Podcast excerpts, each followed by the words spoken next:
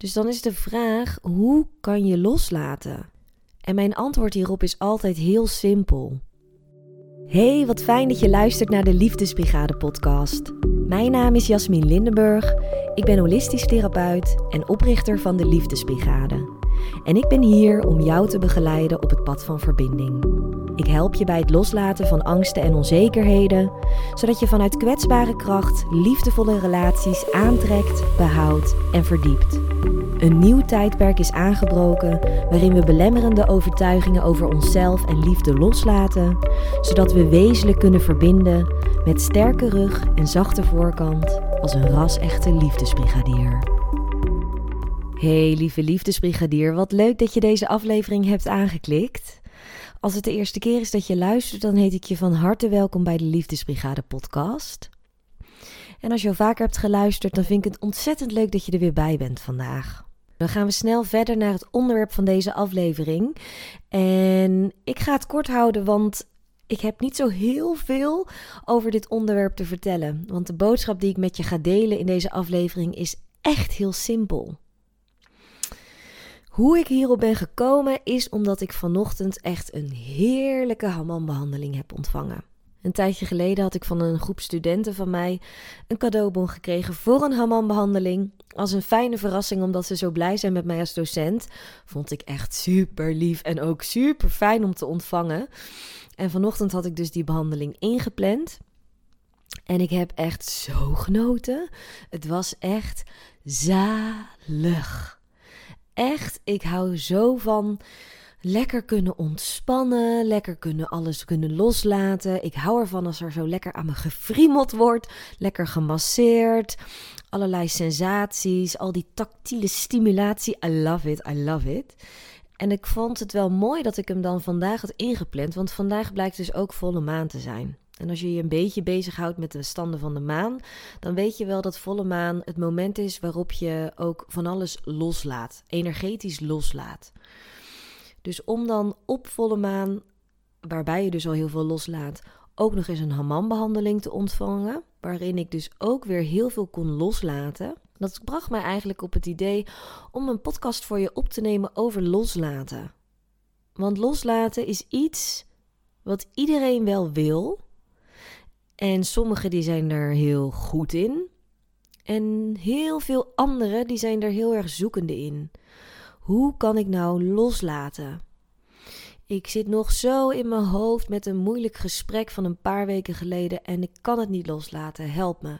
Of dat je misschien een aantal jaren later nog steeds rondloopt met bepaalde emoties die je gewoon niet kan loslaten over een gebeurtenis van uh, nou vier, vijf jaar geleden. Dus dan is de vraag: hoe kan je loslaten? En mijn antwoord hierop is altijd heel simpel. Terwijl ik hier aan het opnemen ben, ligt er een pen naast mij. En als ik die pen zou willen loslaten, dan moet ik hem wel eerst vastpakken. Want als ik hem niet vastpak, dan kan ik hem ook niet loslaten. Dus ik pak de pen nu op, ik hou hem vast en ik laat hem vallen. En zo laat je los.